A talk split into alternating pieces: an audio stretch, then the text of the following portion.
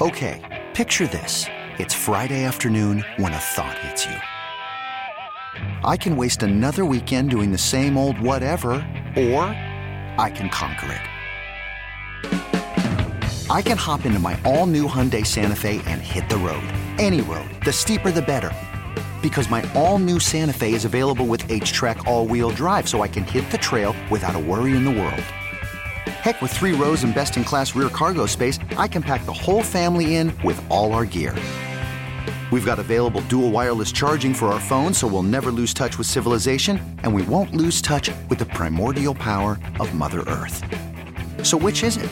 Waste the weekend or do something a little more epic? And conquer it in the all new Hyundai Santa Fe. Visit HyundaiUSA.com or call 562 for more details. Hyundai, there's joy in every journey. This episode is brought to you by Progressive Insurance. Whether you love true crime or comedy, celebrity interviews or news, you call the shots on what's in your podcast queue. And guess what? Now you can call them on your auto insurance too with the Name Your Price tool from Progressive. It works just the way it sounds. You tell Progressive how much you want to pay for car insurance, and they'll show you coverage options that fit your budget. Get your quote today at progressive.com to join the over 28 million drivers who trust Progressive. Progressive Casualty Insurance Company and Affiliates. Price and coverage match limited by state law. Hey, thanks for listening to Dirt and Sprague on Demand, a Service Patriots podcast. Service Patriots is your home comfort solution for all your heating and air conditioning needs. Check out the latest special offers for our listeners at servicepatriots.com slash the fan. It's time for Dirt and Sprague. All of a sudden, I one week, nobody had anything down there. It's a new world. I was born too uh, too early. I've never been a fan of the bush, to be honest. Really? Yeah. With Andy Dirt Johnson. I'm going to need some pliers and uh, set a 30 weight ball bearing. What the hell you need ball bearings for? Oh, come on, guys. It's so simple. Maybe you need a refresher course. It's all ball bearings nowadays. And Brendan Sprague. Only problem is he's got a little bit of Mississippi leg hound in him. If the mood catches him right, he'll grab your leg and just go to town. you don't want him around if you wear his short pants, if you know what I mean. Dirt and Sprague on 1080. I pride myself and think of myself as a, a man of faith, as there's a drive in a deep left field by Castellanos that will be a home run, and so that'll make it a 4 nothing ball game. I don't know if I'm going to be putting on this headset again. The Fan. All right, welcome back in. Hour number two, Dirt and Sprague here on Portland Sports Leader 1080 The Fan, the Odyssey app, 99.5 HD2 and youtube.com backslash 1080 the fan if you missed the first hour of the show i can't believe it's already flown by but you can catch it at the service patriots podcast at 1080thefan.com or wherever you get your podcasts Mondays always go way too quick. they do Way too quick. uh, check out the latest special offers for listeners at servicepatriots.com slash the fan uh, you can also reach us at the Vancouver Ford text line 503-864-6326. They treat you right before, during, and after the sale. For more information, you can find it at vancouverford.com. Josh Pate's going to hop on at the bottom of the hour. Pate State's going to Corvallis, Oregon, USA. Uh, game day of ESPN is not, despite there being a top 10 matchup. They're going to head to James Madison, who's unranked and is not bowl eligible. But man, what a story! What a story. They made that decision for one reason and one reason only. They knew exactly what was waiting for them in Corvallis, and they wanted no part of it. So you really buy that, don't I you? 100% do. Because I, is- I did too, but I couldn't tell how biased I was thinking this. That is 100 like dude, these people understand the noise. And if you've been anywhere near social media for the last oh, I don't know, 3 months, how do Beaver fans feel about ESPN this year? Their announcers have called them the Ducks on multiple occasions. Yesterday, you sent me a snippet of a recap of their game against Stanford in which they said the Ducks win by whatever margin was their biggest win their blah, blah, blah. 45 point win earlier this year. The Ducks conference win this weekend against Stanford at home looked really good. You know, those Oregon State Ducks or those Oregon Beavers, I'm a big, big fan of. Like, dude, you guys hate ESPN, and I don't blame you at all for feeling the emotions you feel. They knew exactly how that crowd was going to react to them being on campus. They don't want to touch on the, the dirty topics. This has been their king, their thing all season long. There's two teams in the Power Five who are getting left behind. They're getting left behind because the TV networks don't want to pay for them to be in a Power Five conference.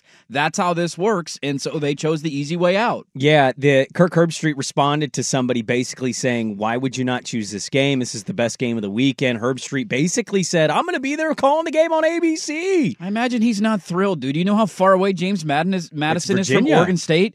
It's about as far away as you can get. He's going to have to hop on a private jet to get all the way. Like that's a long day, dude. He will be getting off that bird in Corvallis and probably heading straight to the stadium with like an hour and a half to two Yes. hours left before game time. Yes, he's going to be miserable. He, I'm, I would imagine if you asked him, would you rather do the show in Corvallis, hang in Corvallis and watch football Yeah. all day, and then call the game? He would say, yes, I would do that in a heartbeat. Well, I was going to get to the Ducks, but now you've you've already sidetracked it here. Let's, Let's just get it. into it. I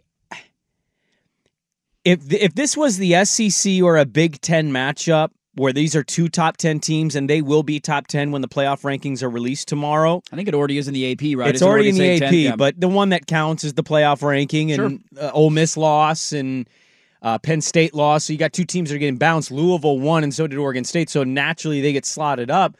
This is a top ten matchup. ESPN would not make this decision if this was the SEC, the Big No, 12, no. or the Big 10. no. Maybe even the ACC. I could see if you told me like Florida State Clemson's a top 10 matchup at Florida State with this same stuff, Yeah, they're there. they're there. And I'm I'm with you. I think this is a whole lot of cowardice.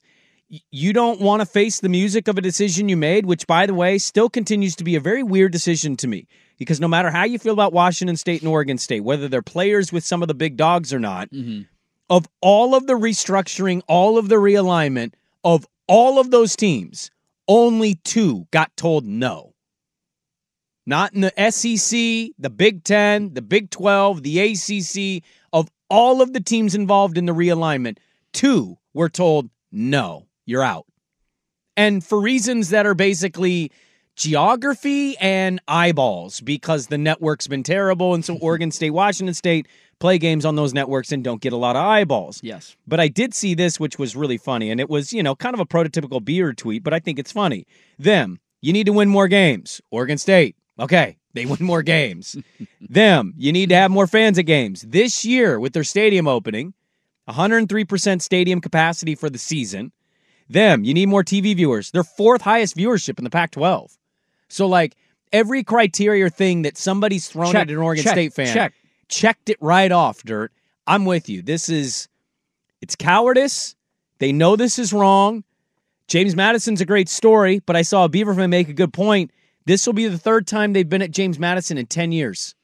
They've only been to Corvallis once, and it was only because the Ducks needed to win that game to go to the title, and they haven't been back since. So it, Pat McAfee shouldn't be too happy about that one, right? He should be uh, kind of slamming them all weekend. James Madison, I mean, like, what are we doing here? Like, it- by his attitude that he's, you know, his his like holier than thou. Nobody cares about small schools. If he's excited at all about James Madison this weekend, I'm gonna flip a lid. Sorry, I'm I'm a little punchy this morning. I'm running on like three hours of sleep. guys. Everybody's fired up today. I love somebody texting this is an angry version of Dirt and Sprague. And I don't think we're that angry. We're just fired up, man. We're passionate. Well, I kind of was. I, I thought this was a no brainer. it's I, a chicken ass move, dude. It is. It Yeah. is chicken ass. That's that's the only way you can label it. Dirt, I, I text an Oregon State representative because I was asking for a media parking pass for this weekend's game. Mm-hmm.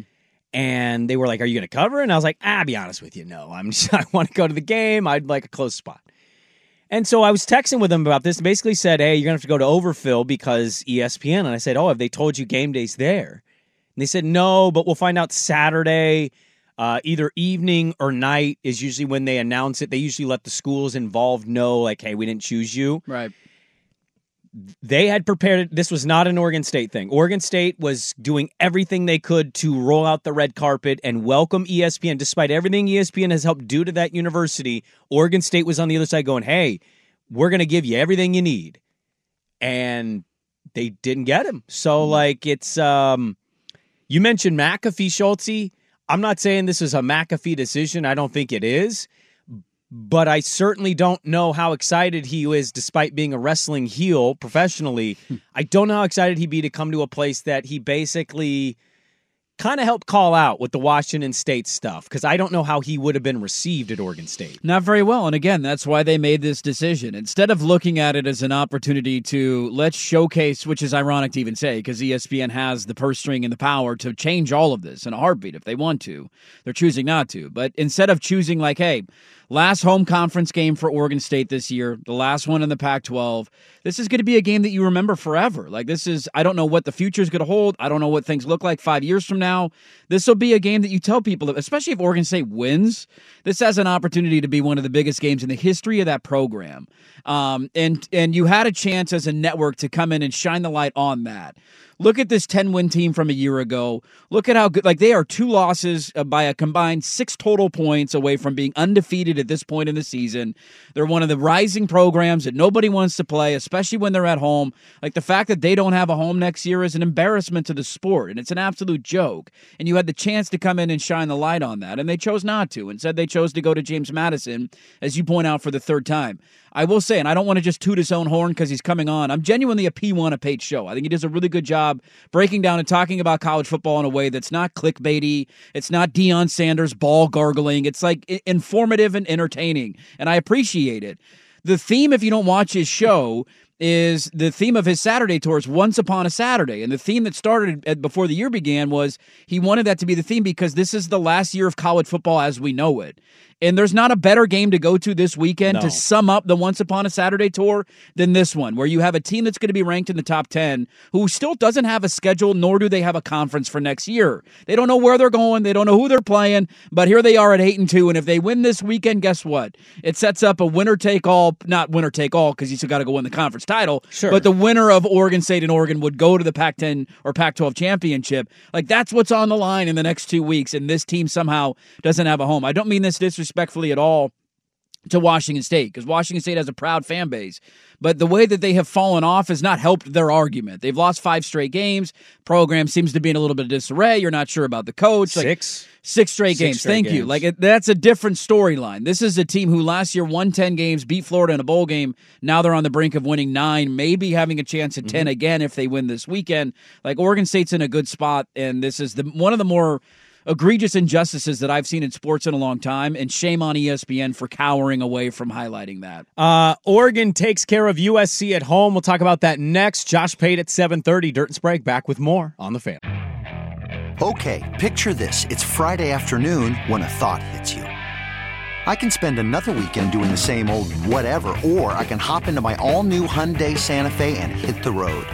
With available HTRAC, all wheel drive, and three row seating, my whole family can head deep into the wild. Conquer the weekend in the all new Hyundai Santa Fe. Visit HyundaiUSA.com or call 562-314-4603 for more details. Hyundai, there's joy in every journey. Worried about letting someone else pick out the perfect avocado for your perfect impress them on the third date guacamole? Well, good thing Instacart shoppers are as picky as you are. They find ripe avocados like it's their guac on the line. They are milk expiration date detectives. They bag eggs like the 12 precious pieces of cargo they are. So let Instacart shoppers overthink your groceries so that you can overthink what you'll wear on that third date. Download the Instacart app to get free delivery on your first three orders while supplies last. Minimum $10 per order, additional term supply. This episode is brought to you by Progressive Insurance. Whether you love true crime or comedy, celebrity interviews or news, you call the shots on what's in your podcast queue. And guess what? Now you can call them on your auto insurance too with the Name Your Price tool from Progressive. It works just the way it sounds. You tell Progressive how much you want to pay for car insurance, and they'll show you coverage options that fit your budget. Get your quote today at progressive.com to join the over 28 million drivers who trust Progressive. Progressive Casualty Insurance Company and Affiliates. Price and coverage match limited by state law.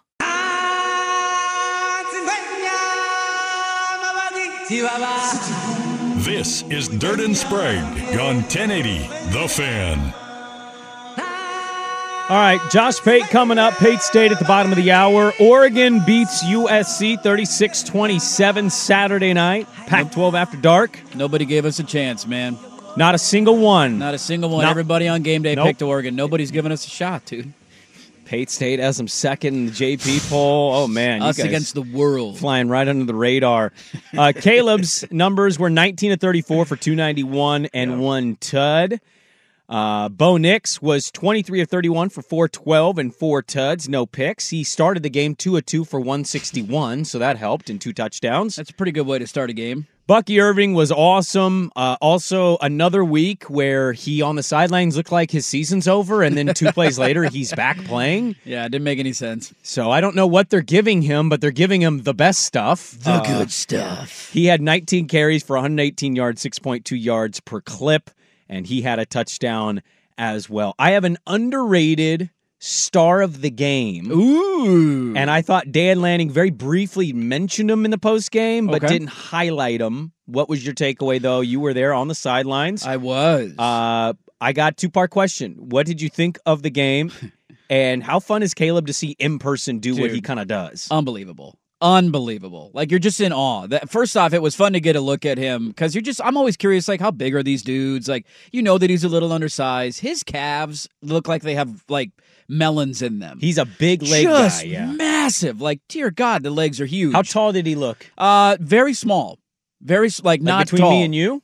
Yeah. Or my height? Like, yeah, about your height. Okay. And I'm thinking, yeah, all right, first so overall six pick. one in shoes. Gonna do that again? Okay. Okay, We'll all see how that works out in the NFL, but that's besides the point.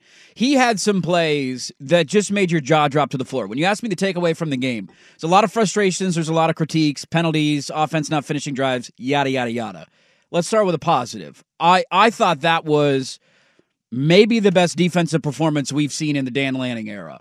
They were incredible in my mind. When you go look at the two touchdowns that USC scored in the first half, it was trick plays and miracles. And those are going to happen when you play Caleb Williams. He had a throw to set up that first, first off on that uh, opening touchdown drive that they had, not opening, but the first one that they scored. He first had a hook shot pass. That was unreal. He had a hook. He was going out of bounds. and he- Literally a sky hook. he threw a hook shot in a football game, and it was like a 12 yard gain for a first down. Okay. He had another one after a sack on like second and 19, in which I, I was standing like 20 feet from it. He is running for his life towards the Oregon sideline. Mm-hmm. Somehow throws a ball across his body. if the ball's two feet to the left, it gets picked off. If the ball's two feet to the right, it goes out of bounds. Where'd he put it? And it was just boom. All right, there you go. Dorian Singer, here's a 40 yard completion. Like, how? I was standing there watching him, like, oh, we're going to get him again. We're going to get him again. And it was a 40 yard completion. Like, that's what it took for USC to score early in that game. When you look at the numbers going into the fourth quarter, I made sure to write these down when I went back and rewatched it. You know what he was going into the fourth quarter? 12 of 21 for 169 yards.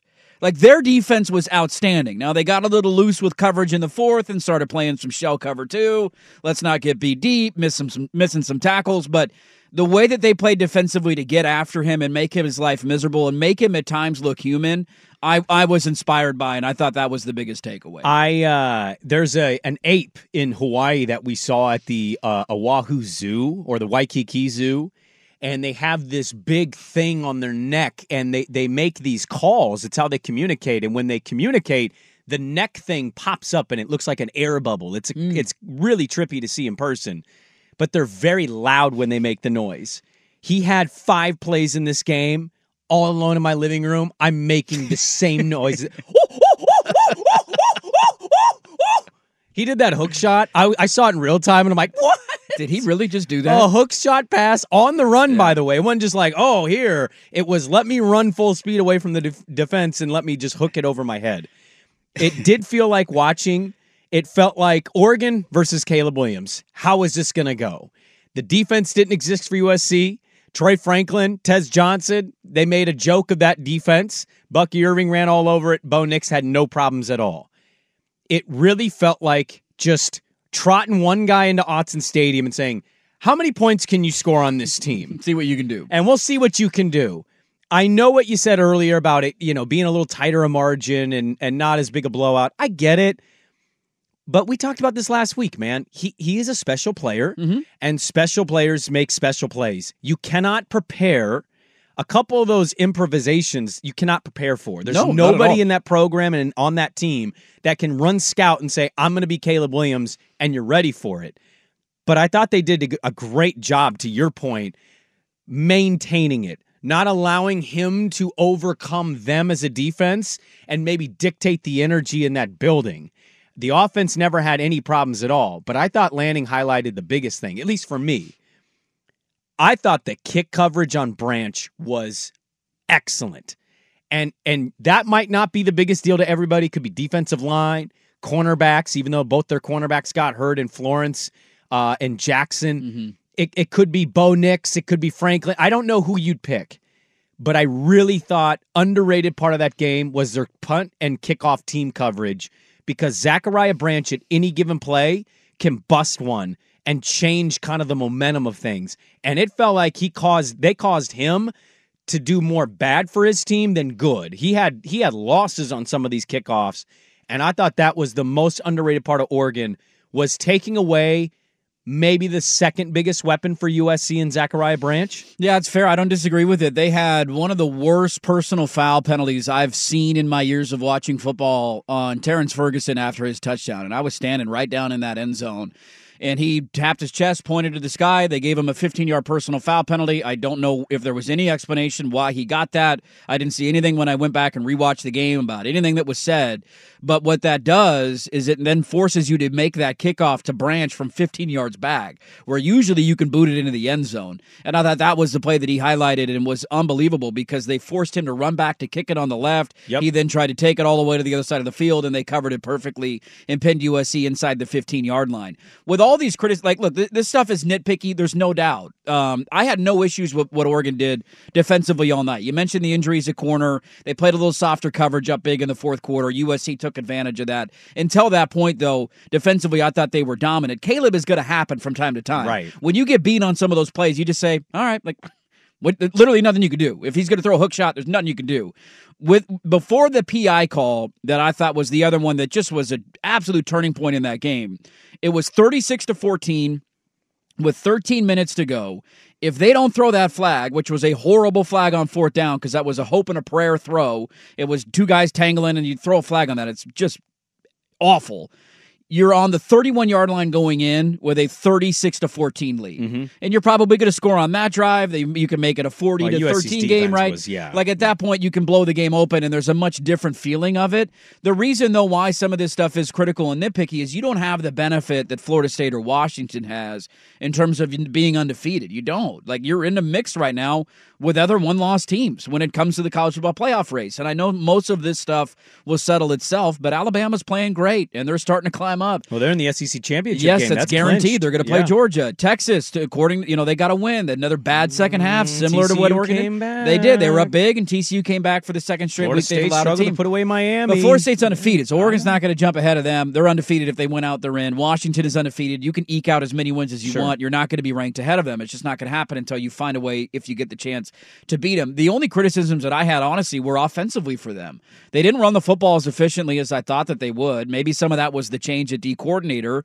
And then there was the little stuff of like two point conversions, and then you chased it, and now it's 19 to 7 instead of 21 to 7. And then you had the drive at the end of the half where you had the chance to score a fourth touchdown. The penalties derailed it. You had to settle for a field goal. You had opportunities late in the second half to kind of put the game on ice and just say, all right, it's over. And again, penalties kind of you know stalled you out offensively at times. There was a lot of those weird, funky plays. They had Troy Franklin fall down when it would have caught an easy touchdown pass. You had Jackson Powers Johnson throw a ground ball snap late in that game. I thought he had the bat, the worst Like, night of what anybody. are we doing? Like, just couldn't get the snap off the ground. There was just they they fumbled an exchange inside their own five yard line. Yeah, and Jordan James are lucky Fell he saw it and fell on the ball because that would have changed everything Dude, if USC recovered So that. these are the things that I think you're critical of because you say if you play a team that's more complete, that's like if you do that stuff against Oregon State, you're going to lose. If you do that stuff against a rematch against Washington, you could lose. So uh, there's a reason you're critical. Love the way the defense played offensively. I didn't like the way that they finished, but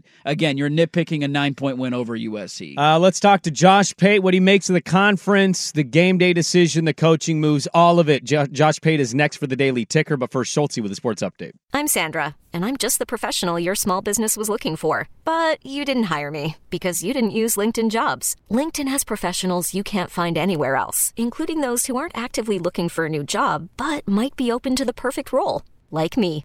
In a given month, over 70% of LinkedIn users don't visit other leading job sites. So if you're not looking on LinkedIn, you'll miss out on great candidates like Sandra. Start hiring professionals like a professional. Post your free job on linkedin.com slash recommend today. Baseball is in full swing. NBA playoffs are heating up, and your NFL team is gearing up for training camp. Listen to the latest on the teams you love here on the Odyssey app. The biggest sports radio stations in the country, providing unrivaled local coverage of their teams, all in one place.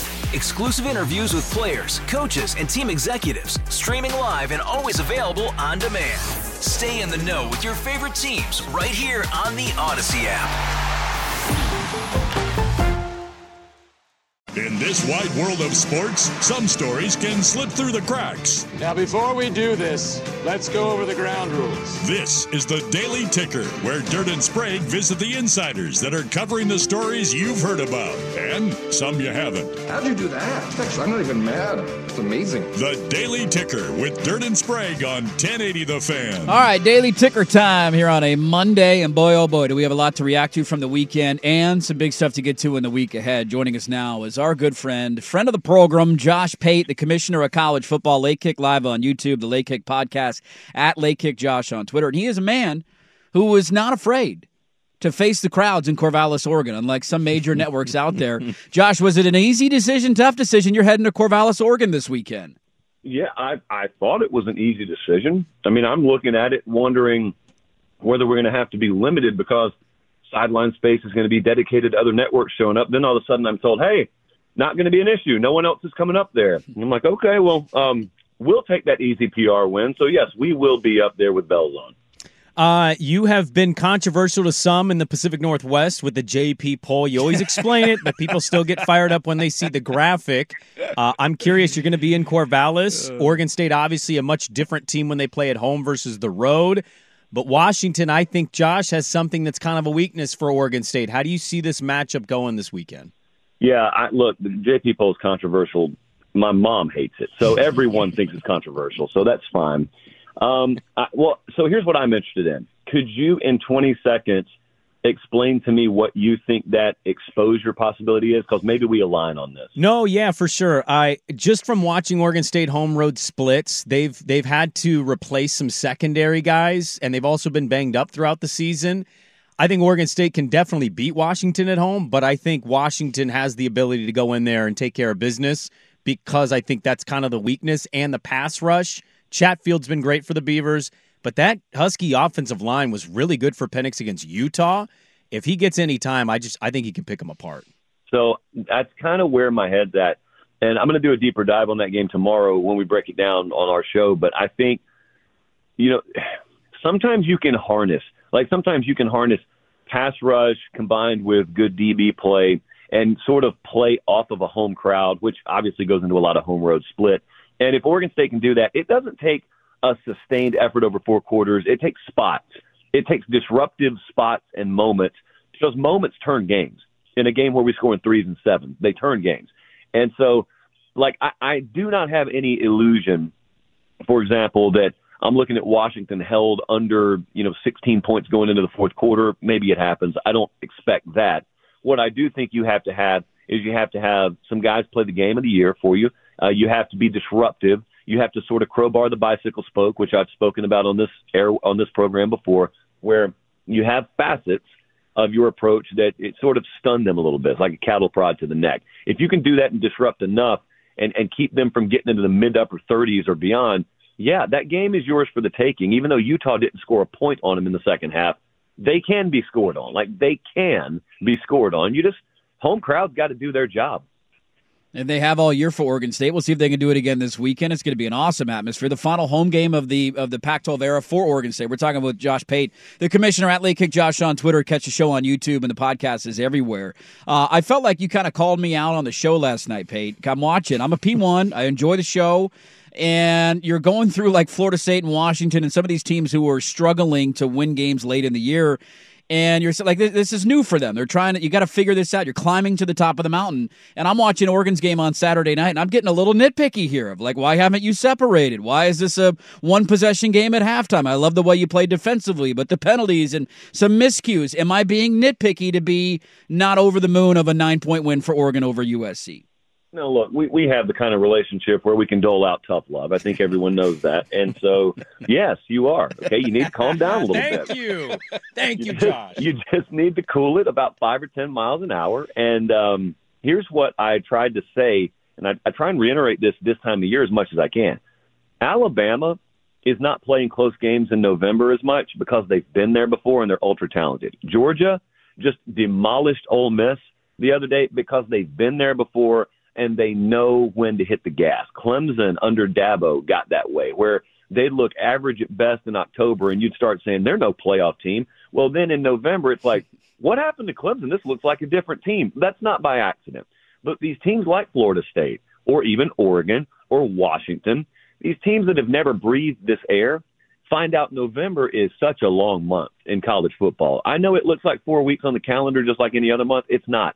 It it feels like an eternity and you are climbing and you're breathing that thin air and your body's never had a chance to acclimate to it like the other guys like Alabama and Georgia who look like they're totally at ease just taking apart teams that would have pushed them to the brink uh, a month ago.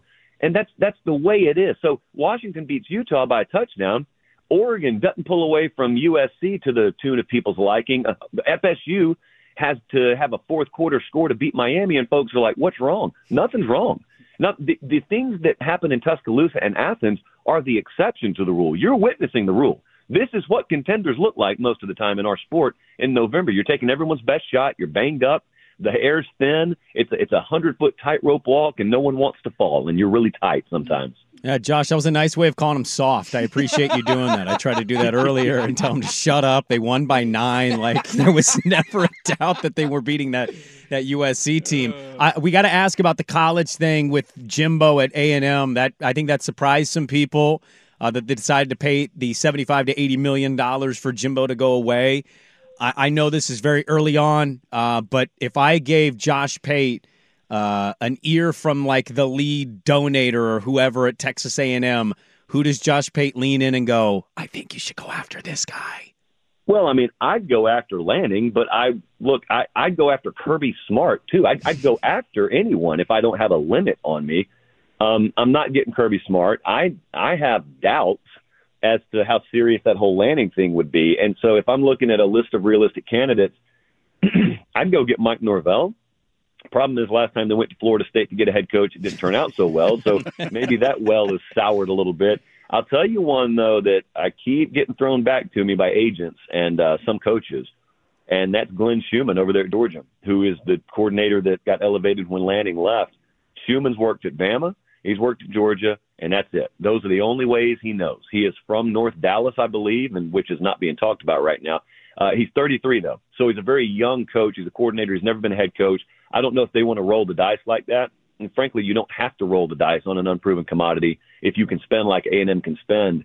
But it was really interesting when I was doing some digging on that yesterday. The assumption out there is if you're paying a guy 77 mil to go away, it must have been a bunch of booster money that was raised. And that is not what they did. They are paying that thing out of the athletic fund, which is obviously filled by booster money, but it's mm-hmm. it's not like they passed the hat around in the last week. And so I say that to say this is not going to be a search that is beholden to the whims of mega boosters. They are going to do the due diligence. I, I know who they're working with. They're working with the right firms, and I think they'll get a quality candidate in there. That is a top tier job. It is not a top tier program. There's a difference between the two. It's a top tier job because everything that's needed to win championships is there. Instead of hiring smarts and days, they've hired Sumlins and Fishers, and that's what makes the difference between a good job and a good program. Hmm. You mentioned something there too about the, the, way teams are playing late in the season, and I, I, think one thing that we've had out here on the West Coast is a, a, semblance of hope. Right, there's some years where you go in and you know you look at that 2019 LSU team and you're like, all right, nobody's beating these guys. It's just not going to happen. They're too talented, and we can't even hang. Even if we make the playoff, it's a great accomplishment, but you're not going to win once you get there. There's been a semblance of hope out here, and now I'm looking at Georgia and the way that they're playing late in the season, just thinking like, is is this a repeat? This is the third edition of the movie. Uh, Uh, are they the best team in college football at this point? Uh, there's not a lot of separation, and I, I'll tell you, I don't think that this Georgia team is on par with the last two years. I know they looked really good the other night. Hmm. Just talking to some folks around the the coaching side of the industry, including in the SEC, uh, they looked at that performance. They looked at Alabama. Uh, they've looked at all these teams, including Michigan, and they said these teams are really good, but there is no pull away, runaway number one right now. There is no team where you get in the playoff and unless they turn it over five times, you have no shot. That team doesn't exist this year. And so I, I think because of that, if an Oregon does get loose in the playoff, they can win a national title. I know it's going to be hard for people to fathom because their minds can't get off that what was it like 49-3 or whatever that drubbing Right. was last year in Atlanta. That is so long ago. These are such different teams. It's just it's not the way the sport works. And so I am very interested when we finally get these four in there. I'm very interested because I think unlike years past where it feels like miracles have to happen, I think anything can happen this year. Josh, I was uh, kind of surprised waking up Sunday morning to see that the Heisman market had moved to Bo Nix being the favorite at minus 150. Penix is uh, just a little bit behind him. And then you go down a little bit, like Marvin Harrison Jr. was third, and Jayden Daniels had over 600 yards of offense this weekend. He's got 4,000 yards, 38 touchdowns. He leads the nation. If not, he's top three in almost every category. Is the Heisman to you, how would you vote it this year? Because to me, I think Nix is more than deserving to be in New York, but I, I, I kind of think Dan, Jayden Daniels has been the best player in college football. How do you view the Heisman race right now? It's extremely close in my mind. I'm not one of those folks who likes to waffle week over week, but I have because Nix has been number one on my board for a few weeks. This past weekend and up until today is the first time that I've said Jayden Daniels would be my number one vote if I had one uh, to cast right now. And that could easily change this weekend. So that, that's really how close it is in my mind. I still think that um, this will come down to the Pac 12 championship game. Because as much as people like to say it shouldn't be attached to how quality a team you're on is, it is attached to that. And if Bo Nix goes in there and, and rights the wrongs against Washington, if that's who they face in the Pac 12 championship game, and he shines in doing so, if Oregon doesn't win in spite of him, I think that's going to be his award to lose. So I actually think the betting market is right on that. I would vote Daniels at the moment. He is a phenomenal player. I could put him on half a dozen teams right now and have him be favored to win a national title that aren't without him. I, last two things I got for you, Josh. Uh, one of them's not even a question; it's more of a comment. Like we, we, we kind of opened the show joking today about game day and them spurning Oregon State, and and the Oregon State fans are not happy about that. But I, as a, as a listener of your show and a watcher of your show, I think the theme of the Once Upon a Saturday tour has has hit home with a lot of us out here on the West Coast because of what's happening to the conference that we love. And some places, you know, some teams have new homes and some teams don't. What's happening to Oregon State is inexcusable that they're getting left behind. And so the theme of like this is the last year of college football as we know it, being the Once Upon a Saturday tour, not finishing the year, but nearly finishing the year in Corvallis, I think is a perfect way to end it. So kudos to you uh, for coming to Corvallis this weekend. And then the question that I have, you can just like cough once or twice. Is there any chance, if it's a yes, you cough once, no, cough twice, that you're going to be at the Civil War in two weeks are at the Pac 12 championship game? Which one was the once and which one was the twice? You can just say yes or no. I know that was confusing. You Yeah, can why'd just say make yes him or cough? no. Why can't he just well, say yes or no? Because he's got to keep it under. You know, you can't let people know where you're going. Because the whole reason I'm asking this is because I want to get my hands on one of these, you know, Once Upon a Saturday shirts. He but wants a Pate State shirt, and he's scared to ask for a free one. no, I don't want a free one. I want one that I you can look it's an fondly upon. I thing wanted to get the Seattle one earlier this year, but then my team lost the game, and I'm like, I can't look at that shirt in my closet for the rest of my life. It's going to bring up sad memories. So I need a happy memory T-shirt, and I'm wondering, do I just bite the bullet and get the one this weekend? You know, I know the folks that own the Pate State store. I happen to have an in with the owner. Do you? So if you just get with me off air, I'm sure we can barter our way to working something out. But to answer your question, that Pac-12 championship game is on a Friday night. I am contractually obligated to be at the SEC championship game the next day. I have perused the red eye flights out of Vegas that night to Atlanta. I'll What a just say that. Okay, I love that. This is a sickos committee thing right This is now. it. I love it, dude. Josh, I appreciate you forwarding him to the department that actually handles the Yes. merch. He's been soft in this interview, and I apologize on behalf of the show. yeah, we're, definitely sending him a pink version of the shirt, but we will send him the shirt. I love it. You got any uh, advice for him in Corvallis this weekend? You want to give him? Uh, Go to uh, if you check out a meal, if you get there with some time to kill, go to a spot called Local Boys. It's the best Hawaiian food you'll have in your life. I'm particularly fond of the five, number five order there. Uh, and if you have time, I don't think you will, but if you have time, Oregon State wins the game. There's nowhere better to be to check out the scene than the top of the cock. Okay, trust me, the top of the cock in Corvallis. It's a real place. It's a real thing, and it's not what you think in your mind by hearing that name. Okay, so there you go. Well, what did what I don't I don't know what in the world you claim I thought in my mind, but look, as a guy who's been around South Carolina football this talk of top of cots doesn't even phase me anymore. Okay, good to know. Yeah, happy Cocktober to everybody out there. Josh Pate, you can catch the podcast anywhere you find your podcast. The show is on YouTube at Late Kick Josh on Twitter. Go give him a follow and check out the store because he's going to have a sweet shirt with the Corvallis, Oregon logo on the back there once upon a Saturday. And uh, give him a follow on Instagram as well for some behind the scenes info. We always appreciate the time, Josh. Thanks, man. Enjoy Corvallis this weekend, and hopefully we can catch up again soon. I appreciate it, guys. There you go, Josh Pate of Late Kick Live. He's You going to went be way long just to get a free T-shirt. Look at that. I just, I really want one of those T-shirts. Dude. We can it's tell. a sweet T-shirt. We can tell. Have you seen the shirts? They're I haven't seen them. awesome. I haven't seen this week's yet. Okay, so he does a special one for every week that he goes, right. and it has the city and the, the the date on the back of it. You want a Corvallis one? Well, this is why I was asking if he's going to be at the Civil War. I would get that one because it would say Eugene, Oregon, Autzen Stadium, or the Pac-12 title game. He's not coming to Oregon. I don't think he is. weeks. No, he's not. I know he's not. But if he's Just going, ask for an Oregon one. if he goes to the Pac-12 title game, I can get that one because then it. Well, if my team wins, yeah, if we get there, there's a lot still to figure out. All right, well, let's. Uh, we went a little long there. We'll get- have a couple more thoughts on uh, the weekend of college football. Move on to some NF, uh, NFL stuff in the final hour. Back after this on the fam. This ain't the heartache that I thought I knew. This is Dirt and Sprague on 1080 The Fan. Well, a along there with Pate. Um, something he said that I actually 100% agree with. Outside of criticizing me for criticizing Oregon, let me criticize. Damn it, uh, is that I I 100% buy into if if Washington gets to the Pac-12 title game with one loss or better, Okay. and Oregon wins this weekend and wins the next weekend. I think the winner of the Pac-12 title game at quarterback wins the Heisman Trophy.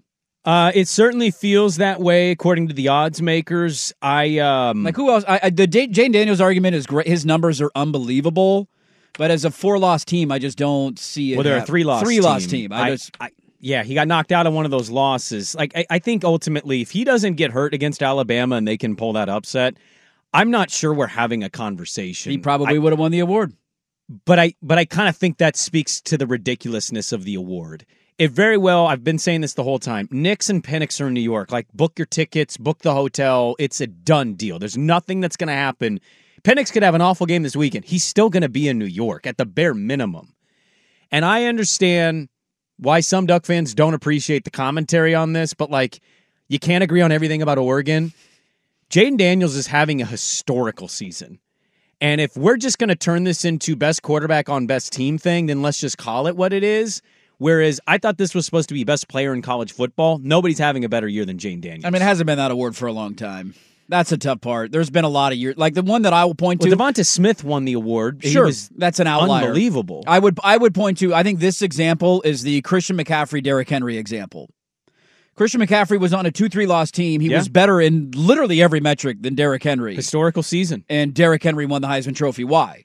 Because Uh, Alabama went undefeated. and they were in the national championship Henry, game. Right. But Christian McCaffrey played on the West Coast, night games, didn't get as much attention. They kind of flew under the radar because they weren't undefeated all year. Yeah. He was better than him in almost every statistical category. I just when you look at the stats of this, right? Well, Jayden Daniels is nuts, dude. He's nuts. I'll say that I He's in top three of like everything. everything. It's yeah. unreal. I think your Nix. I agreed with your Nix take more two weeks ago than I have the last. I think his numbers and the way he's played the last two weeks has been more Heisman worthy, Oh. as opposed to where he was maybe three weeks ago. Where it was like, dude, they're dominant on the ground. He's playing great, but I agreed with the take of like, yeah, that doesn't scream Heisman to me. I think what he's done the last two weeks though has vaulted him up, and that's why the Vegas markets have him where they're at. You nitpicked uh, Oregon's win. I, I I'm nitpicking some of this stuff Oh, for sure. we're talking about the best of the best doing this. But like, if I was to to nitpick, I I just I think in Eugene, the reason I don't see the the Nix thing, and I agree with what you just said. The last two weeks statistically are insane, and like again, he's going to be in New York if not win the award. the yak helped on Saturday night. Well, yeah, you throw a, a 15 yard pass that goes 88 yards. It's Lot of it's- yak. lot of yak, lot of yak. Where's I, the yak woman when you need her? I just feel like there's such a complete team. And again, I don't mean to make that sound like I'm punishing Bo Nix, but Bucky's awesome. The offensive line, like somebody did a poll question last week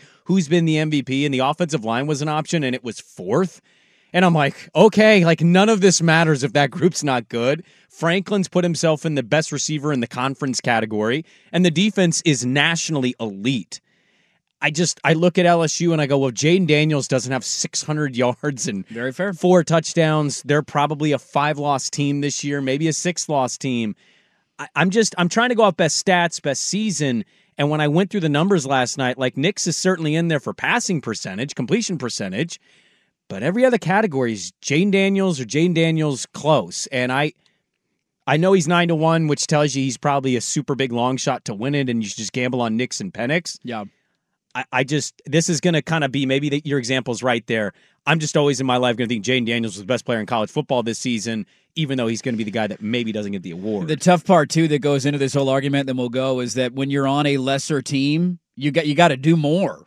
Like that's the other aspect of What this. he is doing, I mean, well, I know what I'm he's saying. doing is I'm saying how many games has has have like Nix and Penix, for example, sat in the fourth quarter, especially early on in the year, where Yeah. you're just not needing them and you're bringing in your backup because you're up by 30. LSU hasn't had a lot of games like that. They played Army a couple of weeks ago, but every other conference game has been relatively close for them, and so they've needed him down the stretch, and it's just going to give you more of an opportunity. Real quick, there's a guy that Chris Fallica Fox retweeted, uh, the tailgate tent. He dove into some metrics about the Heisman. He gave like a big thread on this. I'd highly advise to go read it because he gives you the classifications and stats that people thrive in to win this award traditionally. Nix is not at the top of most of these. And he basically finishes saying he doesn't think Bo Nix is the best player in college football this year hmm. based on the metrics in the past voting, but it certainly doesn't mean he's not going to win the award.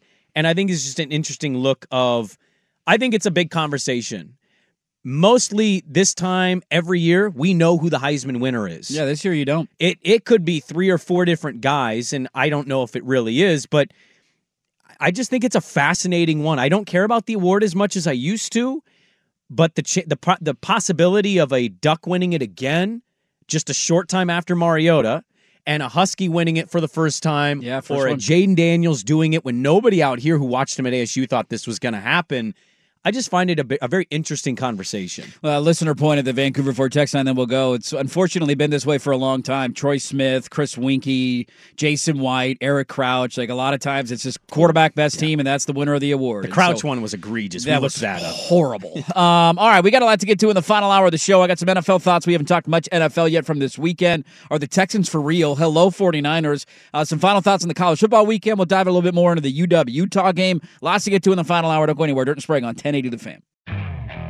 Okay, picture this. It's Friday afternoon when a thought hits you. I can spend another weekend doing the same old whatever, or I can hop into my all new Hyundai Santa Fe and hit the road. With available HTRAC, all wheel drive, and three row seating, my whole family can head deep into the wild. Conquer the weekend in the all new Hyundai Santa Fe.